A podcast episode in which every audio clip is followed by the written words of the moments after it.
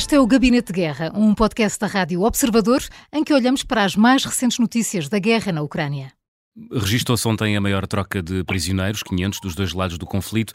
Major General, estamos perante uma operação de logística humanitária normal, digamos assim, ou de um gesto de aproximação das partes?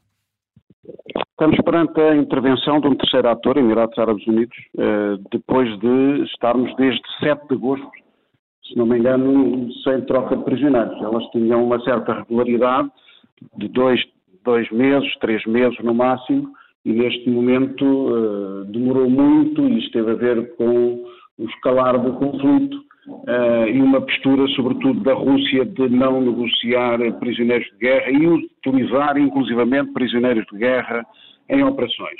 Uh, e, portanto, foi uma boa notícia, uh, inclusivamente já há indicações de que haverá em breve nova troca de prisioneiros. De qualquer maneira, uh, o, o, presidente da Ucrânia chamou a atenção de que, pontualmente, no próprio teatro de operações há troca de, de, de prisioneiros.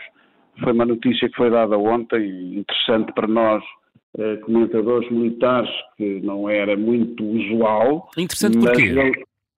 É interessante na medida em que tem a ver com o tipo de operações. Isto não tem nada a ver com o que falámos antes, portanto estamos a falar de uma guerra convencional entre dois Estados, claro. Eh, que tem uma linha da frente de 1.200 km, linha da frente essa que em algumas zonas, por exemplo, eu estava a ver hoje as operações, foram sobretudo em Bakhmut, Avdivka e Kherson, na margem esquerda.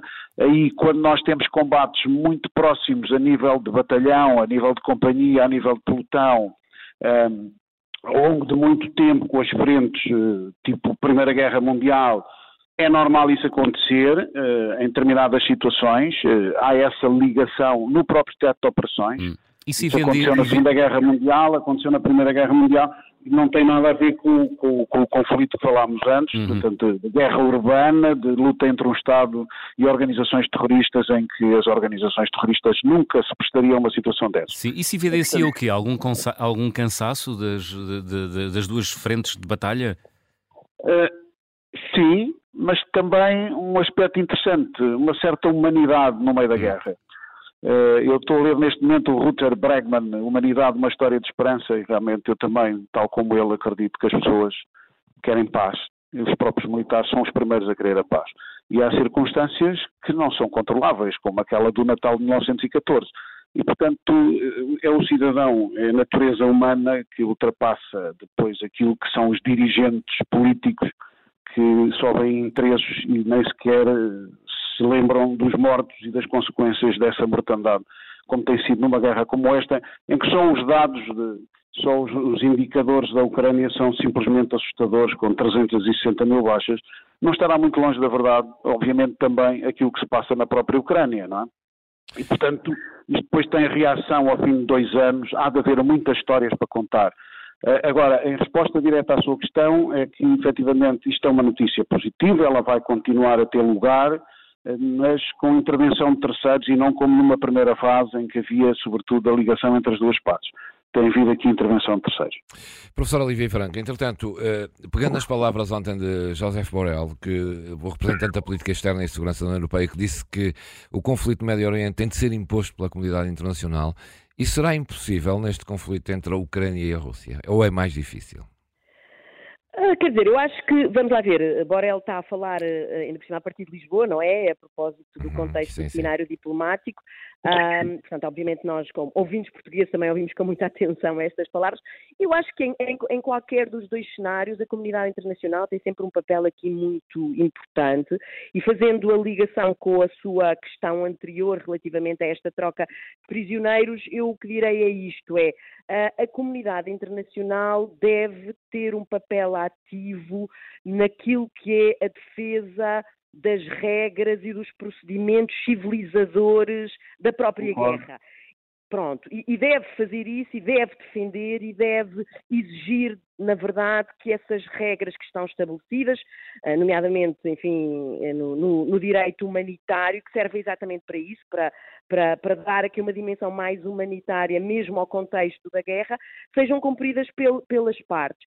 Eu direi tal como acabou de ser dito também, que isso é mais difícil no conflito entre Israel e o Hamas, porque o Hamas é um movimento terrorista, não é uma força armada convencional, mas também porque, e nós não nos podemos enganar aqui, a questão uh, entre o Israel, entre o Hamas e Israel é uma questão de reféns, não é de prisioneiros. E aqui não, não é? Aqui é, digamos assim, a troca de prisioneiros e, portanto, não há aqui, digamos assim, uma negociação que utiliza os prisioneiros como moeda de troca de qualquer coisa. Há aqui, de facto, uma negociação, é uma troca direta, não é? Mas não é, não é fazer valer, quase numa lógica de leilão, o valor individual de cada um de cada um, no caso de Israel e do Hamas, ou do Hamas e de Israel, dos reféns, e, e aqui não, aqui de facto são soldados. E portanto o que eu acho que está a acontecer aqui é, de facto, o cumprimento de normativos já estabelecidos desde o final da Segunda Guerra Mundial para tentar civilizar a guerra, e ainda bem que assim é. Agora, eu de facto não acho que a Rússia se encontre aqui numa posição de grande vantagem militar. Acho que ao longo de 2023 nós temos encontrado numa situação naquilo que é o terreno operacional da guerra, de um impasse bastante manifesto. Uh, acho que do ponto de vista, no entanto, da narrativa política, de facto, agora a Rússia se encontra numa posição uh, bastante fortalecida e, portanto, se calhar achou que era um momento interessante também para melhorar ainda a sua imagem internacional e estar disposto então a negociar esta troca de prisioneiros e ainda bem que ela, que ela aconteceu. General João Vieira Borges, estamos de facto no impasse neste momento, neste conflito uh, que opõe Ucrânia e Rússia? Eu concordo com a professora Lídia Franco relativamente à vantagem que tem neste momento a Rússia em termos de narrativa nos últimos 15 dias, com intervenção política e estratégica, não tática. A nível tático, concordo consigo. Portanto, estamos com uma frente estabilizada, aliás, tão estabilizada que olhamos para o mapa do ano passado e deste e as diferenças são muito pouco significativas. Certo. Uh, uh, e, portanto, nesse aspecto não há dúvidas em termos táticos.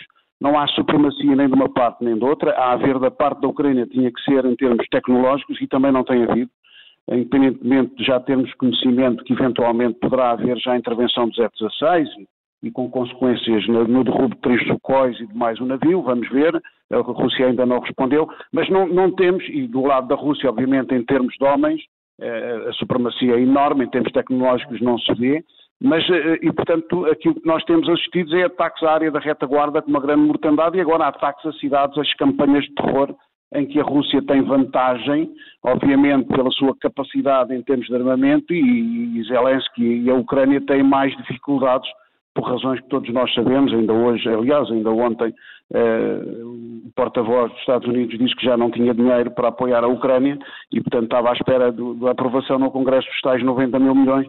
Vamos ver isso tem consequências a, a curto prazo. Mas uh, digamos que, uh, indo em linha com aquilo que estava a dizer, eu julgo que devia ter havido da parte da comunidade internacional uma resposta uh, enorme em termos do próprio Conselho de Segurança àquilo que foi a campanha de terror na Rússia com mais de 300 mísseis e 200 drones com imensos mortos civis Uh, e, portanto, não foi o caso pontual de Belgorod, foi o caso, sobretudo, da Rússia.